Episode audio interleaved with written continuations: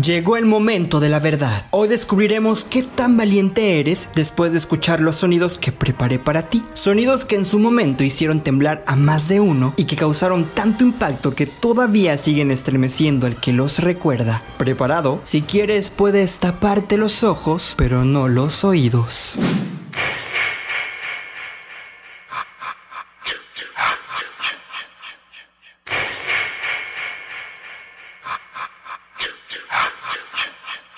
A través de la historia, el viernes 13 se ha considerado un día de mala suerte, pero gran parte de la fama que ha ganado esta fecha es gracias a la franquicia de Viernes 13, la cual nació en Estados Unidos bajo el guion de Victor Miller y la dirección de Sean S. Cunningham. Todas las historias producidas alrededor de estas películas se enfocan en el personaje ficticio Jason Voorhees, considerado como una silenciosa e imparable máquina de matar. De su historia se conoce que de niño se ahogó en el campamento del lago Cristal debido a la negligencia del personal de dicho lugar. Pese a su muerte tan desafortunada, se rumora que el lago quedó maldito y que Jason regresa para cometer asesinatos en masa tratando de vengar su muerte y la de su madre Pamela Voorhees. Este personaje mide unos 2 metros de altura y siempre oculta su rostro debido a su deformidad, primero con un saco de tela y después con una máscara de hockey. El primer objeto que utilizó como arma fue un hacha que usaba para matar a sus víctimas, aunque su favorito es el machete, pues se dice que utiliza el mismo con el que mataron a su madre. De hecho, este sonido tan característico de la película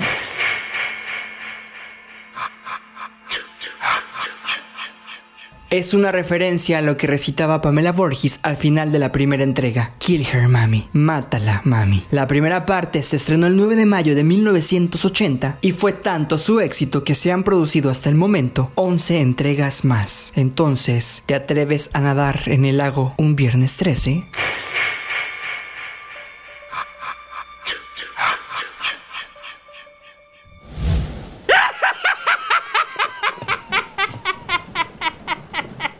Tá.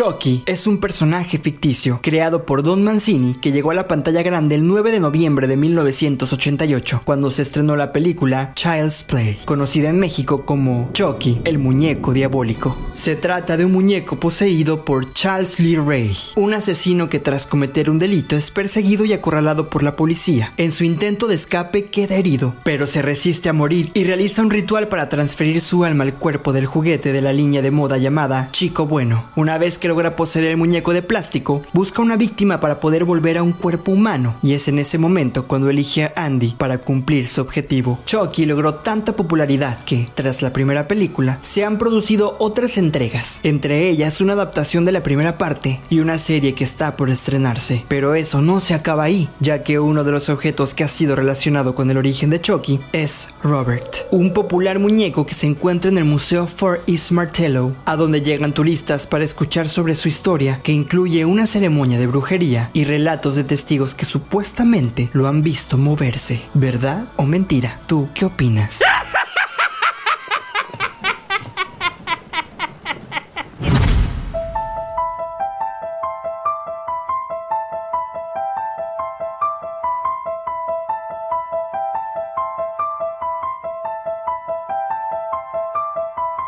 El 26 de diciembre de 1973 se estrenaba una de las películas más aterradoras de la historia, El Exorcista. Dirigida por William Fredkin y protagonizada por Linda Blair, la película fue un gran éxito de taquilla. Fue nominada a 10 premios de la Academia, incluyendo Mejor Director y Mejor Película. El film narra la historia de Regan, una niña de 12 años de edad que empieza a tener un comportamiento extraño. Su madre, interpretada por Ellen Burstyn, se pone en contacto con un sacerdote y este le recomienda exorcizarla. Los sacerdotes, interpretados por Max von y Jason Miller, acuden a la casa de Regan para realizar el exorcismo. Lo que pocos conocen es que esta película tiene detrás un caso real, la historia de un niño de 14 años, residente de Mount Rainier. Según los registros, todo comienza cuando el menor, Robbie, escucha unos ruidos en el sótano, buscó por toda la casa y comenzó a ver cosas extrañas. Una representación de Jesús en el cuarto de la abuela se torció y se empezó a mover como si alguien golpeara la pared desde atrás. Después de esta vivencia, comenzaron los fenómenos paranormales. El colchón de la cama de Robbie se movía de forma violenta en plena noche. Los golpes desde el sótano eran constantes, un olor excremento inundaba todo y objetos ordinarios se suspendían en el aire. Se investigó y finalmente se procedió a conceder la licencia para realizar un exorcismo. Lo que ocurrió puede observarse en la película. El niño ataca al sacerdote, se produce una agresividad inédita y una fuerza perturbadora. Todos los síntomas de lo que se cataloga posesión demoníaca. Se realizaron múltiples exorcismos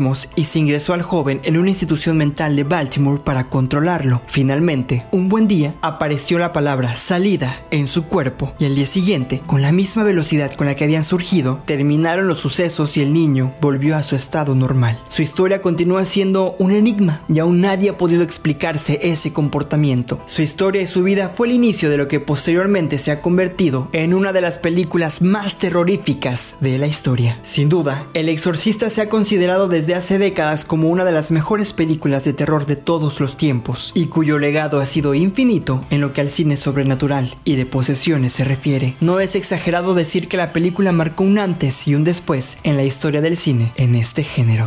Uy, te dije que cada vez iba a poner más intenso, pero no te preocupes, por hoy terminamos. Pero te espero la próxima semana para seguir recordando juntos. Ahora que, si quieres escuchar nuevamente esta cápsula, sígueme en mi canal de Spotify y podrás las veces que quieras. Me despido, soy Jorge Arjona, pero no puedo irme sin antes preguntarte a qué te recuerda.